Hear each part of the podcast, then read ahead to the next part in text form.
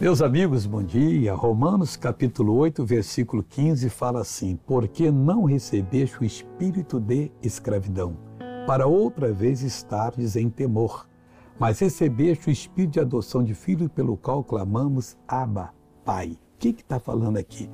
Às vezes a pessoa não abriu os olhos e ela continua tendo o mesmo medo que tinha no passado, a mesma timidez a mesma maneira acanhada de falar com pessoas importantes. Meu irmão, você não recebeu o espírito de escravidão ou de falar com Deus.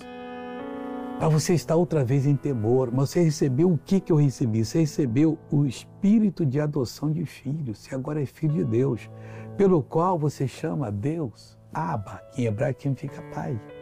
Então acorde, você não é inferior a ninguém. Você é um filho de Deus com direitos.